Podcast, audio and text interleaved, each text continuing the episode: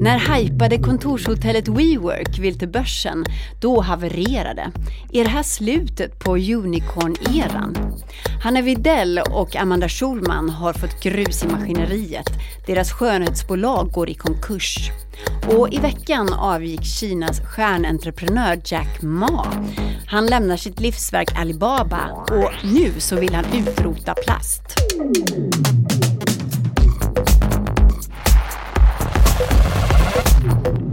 Välkomna till Breakits podcast. Jag heter Katarina Andersson och i den här podden så pratar vi om allt spännande som händer i det nya näringslivet. Och vi vill såklart att fler ska höra våra spaningar. Glöm inte dina vänner. De behöver också en dos Breakit-podd varje vecka. Så tipsa, skicka en länk till dem. Vi lovar att dina kompisar kommer tacka dig sen. Vi gör det i alla fall. Okej, här kommer våra kortnyheter.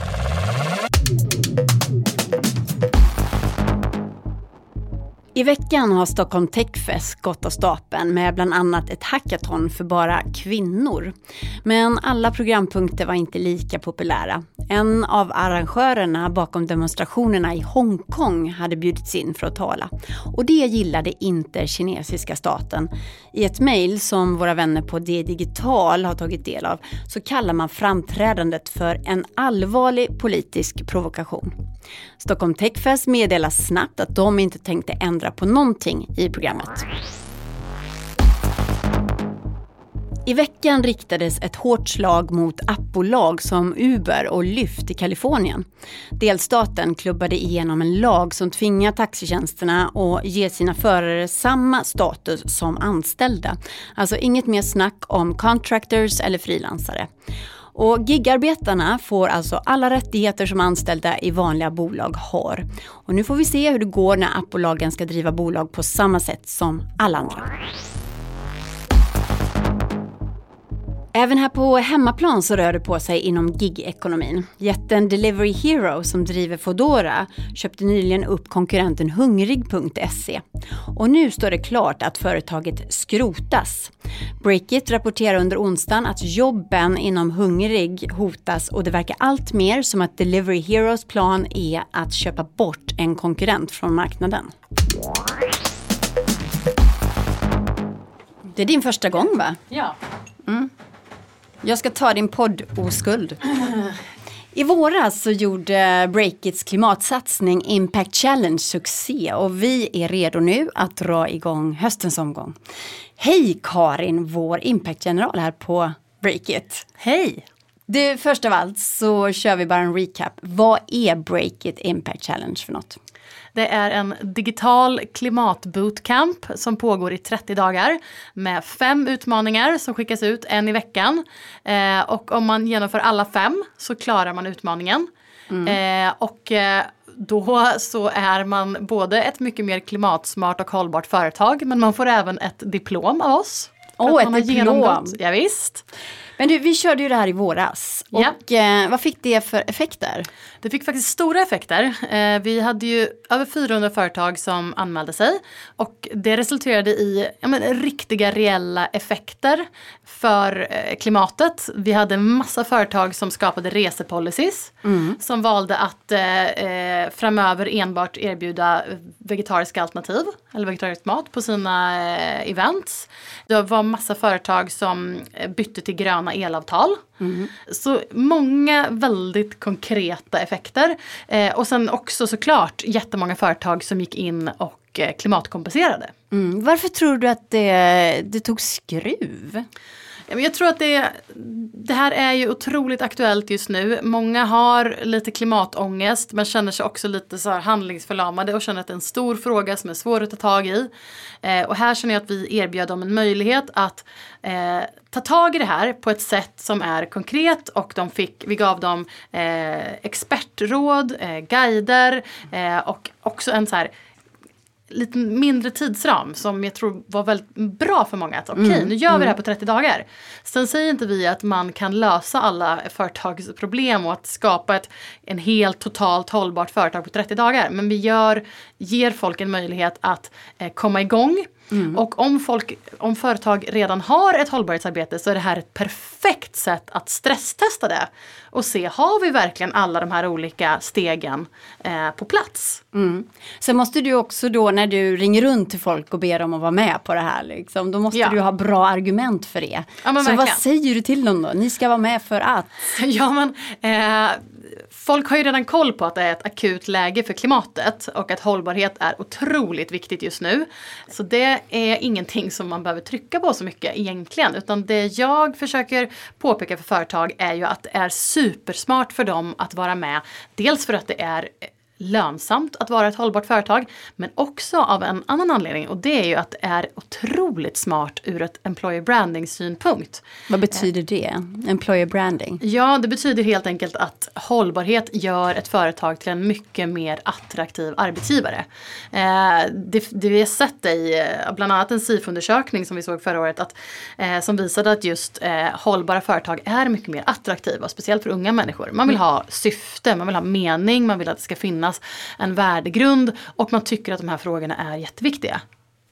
Tack så mycket Karin Rorade som är Breakits Impact General för det här. Och gå in och registrera er direkt. Det är gratis. Eh, adressen är impactchallenge.confetti.events.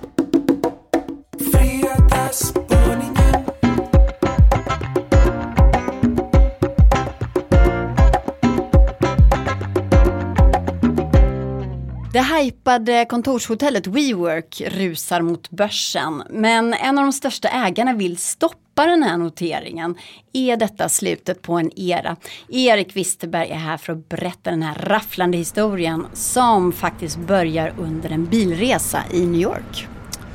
Det är höst 2017 och WeWorks grundare Adam Neumann är stressad. Han har ställt in sig på att ge investeringsjätten Softbanks VD Masayoshi Son en 90 minuter lång rundtur på WeWorks högkvarter. Men när Masa, som han ibland kallas, kommer så har han bara 12 minuter att avvara. Adam Neumann tänker snabbt. Han erbjuder Masa skjuts och under den här bilturen så görs en spektakulär affär. Så hur slutar det här mötet? WeWork-grundaren, han, han är med sin fläskig presentation som Masayoshi Son direkt ber honom bara lägga undan. Och istället tar Softbank-bossen fram en iPad där i baksätet och börjar skissa upp ett skelett till en jätteinvestering. Han tycker först att värderingen på WeWork verkar hög eftersom vem som helst kan kopiera idén om att hyra fastigheter och förvandla dem till täckiga kontorshotell. Men Adam Neumann övertygar Masa om det unika i WeWork, att idén är lätt att snacka om men svår att genomföra på riktigt. Så när den här bilturen tar slut så tar Masayoshi Son fram iPad-skissen och ber Adam Neumann att skriva på. Det låter nästan som en film där. Jag ser dem där i baksätet på en yellow cab eller någonting. Så vad kommer de överens om då? Softbank investerar flera miljarder dollar till en värdering på 20 miljarder dollar detta alltså i ett kontorshotell som expanderar fort men gör massiva förluster. Och sedan dess har Softbank öst in ytterligare miljarder. WeWork har ju blivit ett av startup-världens mest omtalade och ifrågasatta bolag. Mm, men det har ju skrivit spaltmeter nu om den här börsnoteringen, den kommande. Men i veckan så kom en helt oväntad nyhet, eller hur? En riktig bomb faktiskt skulle mm. jag säga. Financial Times, som vanligtvis brukar ha rätt, berättade då att just Softbank uppges vilja stoppa WeWorks börsnotering. Det här låter ju jättekonstigt. Det låter som att Creandum skulle vilja eh, stoppa Eh, Spotify när de ville gå på börsen. Så vad betyder det här? Varför vill eh, Softbank hålla WeWork borta från börsen? Det korta svaret handlar ju om pengar. Eh, I januari i år värderades WeWork till 47 miljarder dollar i samband med ytterligare en finansieringsrunda. Sedan dess har det faktiskt hänt en del konstiga saker. Adam Neumann har själv sålt en hel del aktier och det ses ju aldrig som ett gott tecken att eh, vdn själv liksom vill casha in. Mm, verkligen inte. Det är också avslöjat att, att han själv äger flera av de här fastigheterna som WeWork hyr till sina kontorshotell. Och dessutom har WeWork grundaren vid flera tillfällen lånat stora belopp pengar av sitt företag till drömränta, alltså under 1%. Det låter jättekonstigt och dessutom så ifrågasätts hela affärsmodellen i grunden om jag fattat rätt. Ja, men när bolaget lämnade in sitt prospekt då var det lite julafton för liksom investerare och techjournalister och där avslöjades en siffra som blev en riktig varningsflagga. Det här bolaget har åtagit sig att betala hyror på 47,2 miljarder dollar framöver. Och snitttiden på deras hyreskontrakt är 15 år. Men deras medlemsavtal, alltså de som hyr kontorsplatser hos WeWork, har ju mycket kortare avtal och investerare ser ju ett ord här, risk. Risk. Och eh, det här har gjort att det en gång så hypade WeWorks värdering har slaktats. Och WeWorks planer på en börsnotering slaktas också i medierna. Nu tycks liksom allt fler hävda att WeWork bara är ett vanligt kontorshotell uppklätt i någon slags tech-skrud och fluffiga visioner. Har du sett deras vision i prospektet? Nej, vad står det? Our mission is to elevate the world's consciousness. Oh Jesus, det är verkligen den, de vill alltså stort. upphöja världens generella medvetande till en högre nivå. Du hör ju själv hur det där, hur det där låter. Med kontorshotell. Ja. Och jag läste en intressant eh, rubrik från Bloomberg som lät så här. WeWork killed the unicorn star. Så säger det här problemet, alltså WeWorks problem, någonting om hela startup-världen? De senaste tio åren så har ju riskkapitalet fullkomligen flödat in i heta techbolag som sen har rusat mot börsen. Och frågan har länge varit hur länge den här kapitalfesten ska vara. Vissa menar att den senaste vågen av börsnoteringar har drivits snarare av rädslan att den här pengakranen ska sina än att de här bolagen faktiskt är redo för börsen. Vi har sett några intressanta exempel som Uber noterades i våras, gör stora förluster. Aktien har backat sedan dess. Bolaget är värt mindre nu än när de sattes på börsen. Och konkurrenten Lyft har ju fullkomligen slaktats eh, på börsen sedan noteringen tidigare i år. Men de hann att noteras i alla fall kan man säga. Ja men de hann ju, precis. Och man kan ju se WeWorks situation som ett tecken på att lite av en era håller på att ta slut. Att investerarna kommer att hålla i pengarna hårdare och undvika de mest riskfyllda tech-äventyren när liksom vi har handelskrig och en kommande lågkonjunktur som kan lägga sordin på den här feststämningen. Och eh, vem vet, kanske tvingas även techbolagen börja göra det som företag har prioriterat i hundratals år. Alltså tjäna pengar då. Bara en fråga till. Har WeWork-grundaren och, och Softbank-killen åkt taxi eller bil ihop igen och haft ett snack om det här senaste? Vad tror du stämningen är mellan dem nu? Där skulle man ju vilja vara med. Jag antar att de har snackat med varandra eftersom de är ju väl, har en väldigt tajt relation. Men man kan väl tänka sig att stämningen är lite mindre fröjdfull när de åker bil nu för tiden än eh, den där första gången i New York.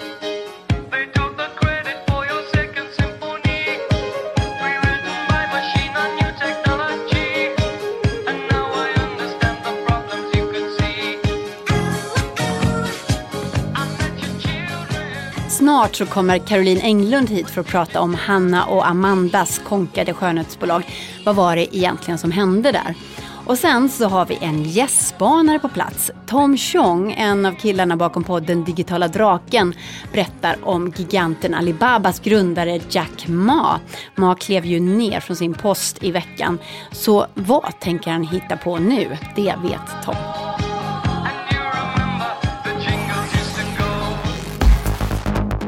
Tjena, Olle på Breakit här. Den här veckan sponsras podden av speltechbolaget Kindred, vars utvecklingschef Sören Törnlund är här för att berätta om eh, hur Kindred teamar upp med studenter i ett akademiskt mentorsprogram. Ja, vi har något som heter eh, Accelerate som är ett program som studenter som läser sista året på tekniska högskolor kan söka. Vi tar in ett tiotal studenter varje omgång och de får gå ett sex månader långt program tillsammans. Varje student har en egen mentor och ett team som de jobbar med. Sen har de gemensamma aktiviteter också för att bygga den gruppen.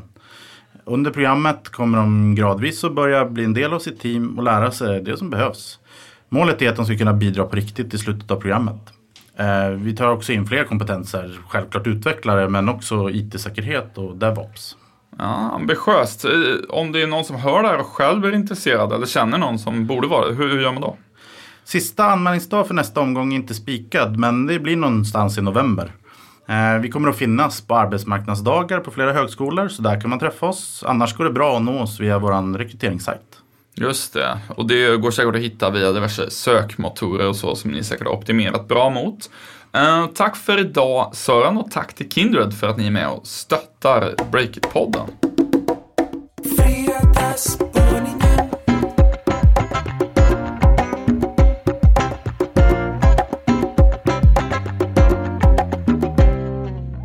Veckan så kom nyheten att entreprenörerna och poddprofilerna Hanna Videll och Amanda Schulmans skönhetssatsning går i konkurs.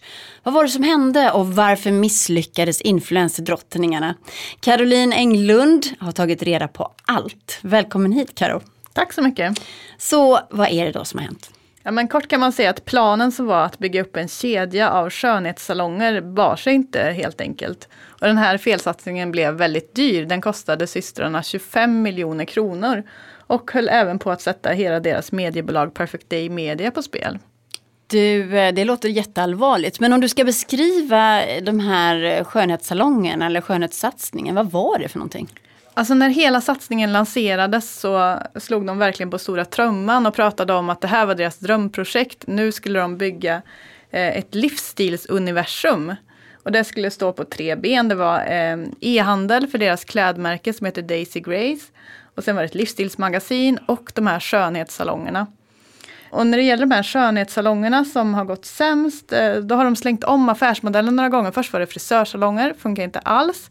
Så då så tänkte de istället att de skulle satsa på sådana här små beauty bars som finns i gallerior där man kan snabbt svänga in och fixa naglarna eller håret eller få lite smink, kanske eh, färgade ögonbryn. Låter ju väldigt mysigt tycker jag.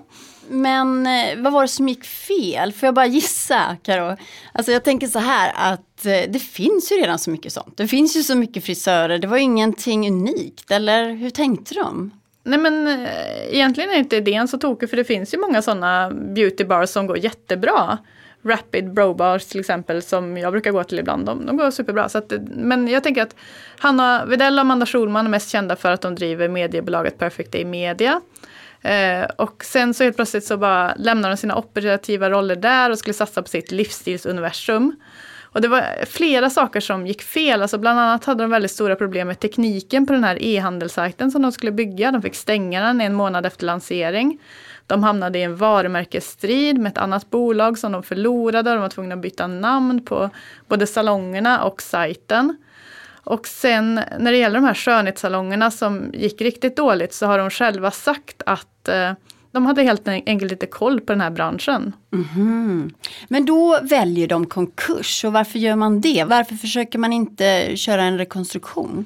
De har nog försökt med det, men som jag förstår det så hade de så stora skulder att de var tvungna att sätta bolaget i konkurs för att rädda sin andra verksamhet, alltså Perfect Day Media. Så att den här satsningen har gjort att de nästan stjälpte det som de var allra bäst på då.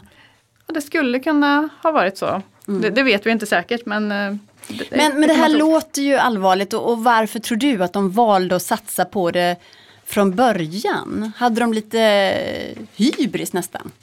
Eh, ja men det kan man nästan tro, men eh, ja, nej det, det vet jag inte. Men, men eh, Hanna och Amanda de är ju inte bara entreprenörer, de är också influencers och väldigt stora på sociala medier. Och just nu finns en trend där man som influencer ska starta bolag och de mest populära områdena som man startar bolag inom är mode och skönhet och e-handel är väldigt vanligt. Några exempel på det är ju såklart Isabella Löwengrip som har byggt flera framgångsrika bolag. Man kan också se Bianca Ingrosso som startade sminkmärket eh, Kaja Cosmetic förra året och sålde för mellan 20 och 40 miljoner första halvåret bara. Eh, och Hanna och Amanda de har ju redan ett bolag och de kanske egentligen inte behöver starta fler för att dra in pengar. Eh, Men man kan tänka sig att de precis som andra entreprenörer är väldigt kreativa, mycket idéer och vill testa lite olika saker helt enkelt. Och det har de verkligen gjort. De har ju skrivit böcker, de har testat ett eget vinmärke och så har de ju det här klädmärket Daisy Grace.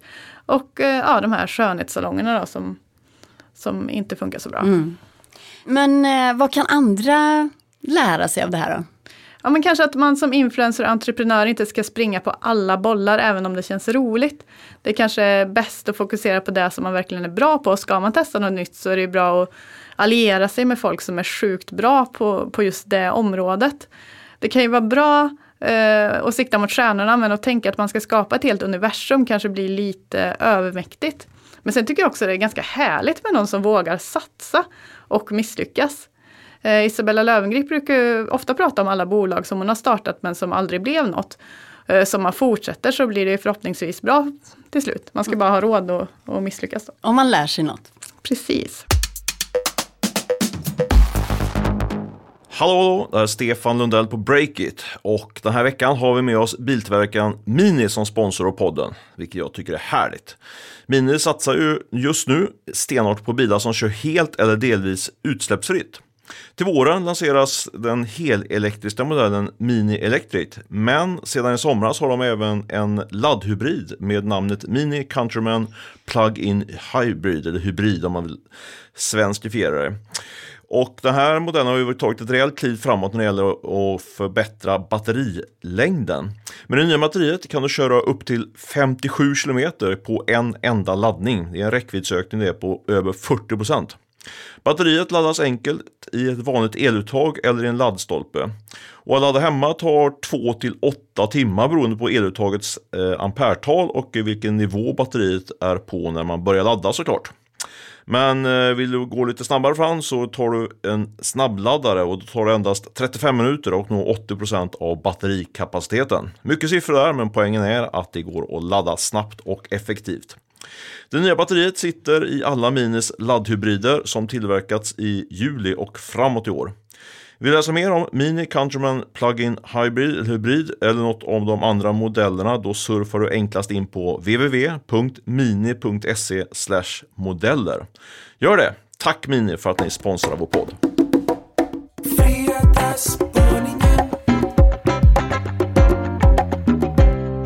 20 år efter att han har grundat företaget så går Jack Ma i pension, alltså grundaren av jätteföretaget Alibaba. Han lämnar företaget helt, Asiens allra största. Och vad ska hända nu? Till vår hjälp att reda ut det här så har vi en gästbanare, Tom Chong från podcasten Digitala Draken. Hej! Hej! Och för full transparens så jobbar ju du och jag också ihop med Digitala Draken. Ja. Jag har faktiskt skrivit krönikor för Breakit en gång i tiden. Men nu ska vi prata om Jack Ma, den här storhet till entreprenör som skapade Alibaba 20 år sedan. Vad har han betytt för, för Kina och världen som entreprenör? Ja, han är fortfarande relativt ung faktiskt, 55 år gammal. Men jag skulle vilja klassificera teknikscenen i Kina som före Jack Ma och efter Jack Ma. Innan Jack Ma så var den typiska företagsledaren i Kina någon med tråkig grå kostym. Alla såg likadana ut. Lite, lite, lite för stor mage och du vet, det vanliga. Astråkiga helt enkelt. Och sen så kom den här Jack Ma. Kort, tanig och kan föra sig på scen, bra engelska. Han var liksom den riktiga första kinesiska företagsledaren med karisma som slog utanför Kina.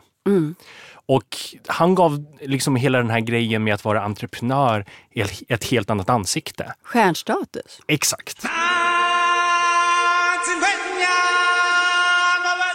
Jag kommer ihåg att han sjöng också på någon, något företagsevent och det var väl väldigt ovanligt på den tiden.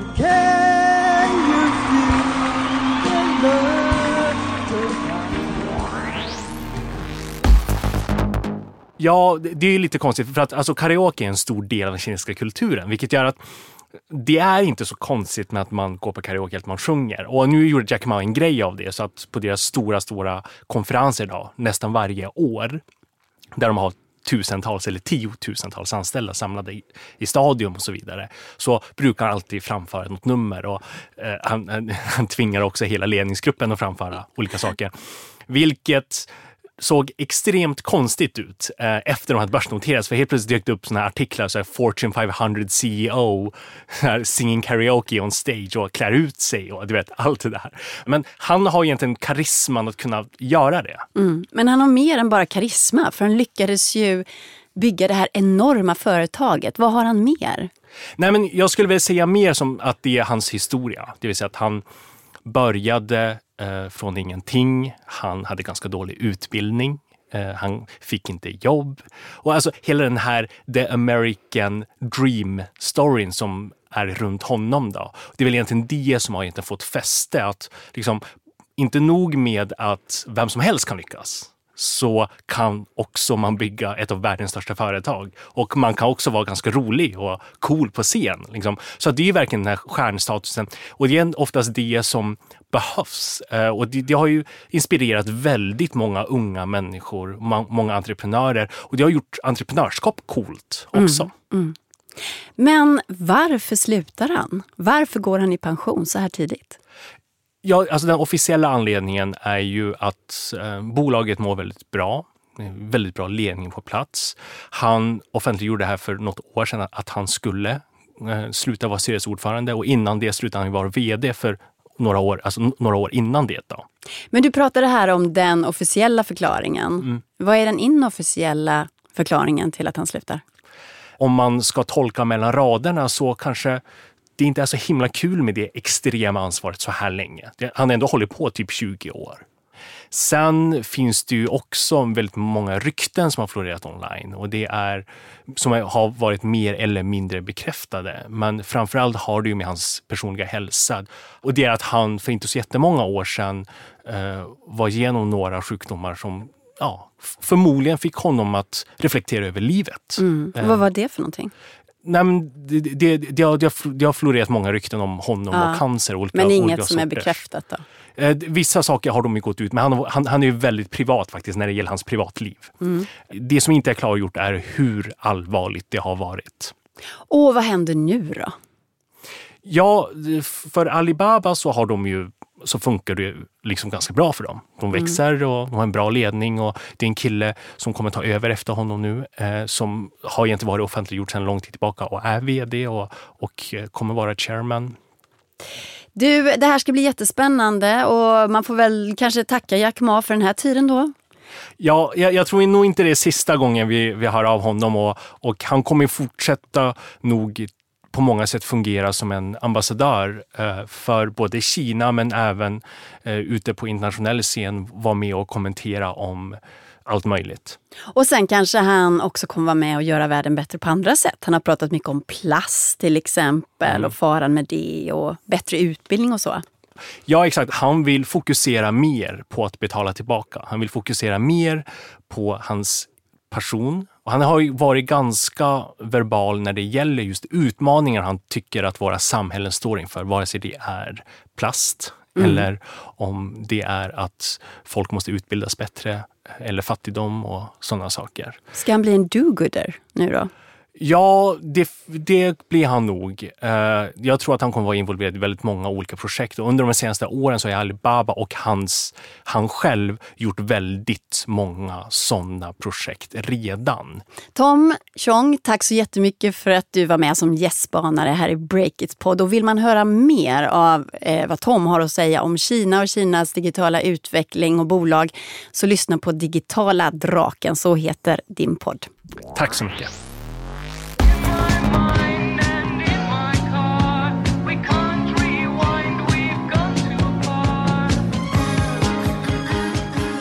Du har lyssnat på Breakits podcast. Vi är tillbaka nästa vecka. Ansvarig utgivare för den här podden är Ola Aronsson. Jon Wahlqvist är poddredaktör. Fredrik Nilsson står för ljud och mix. Och själv så heter jag Katarina Andersson.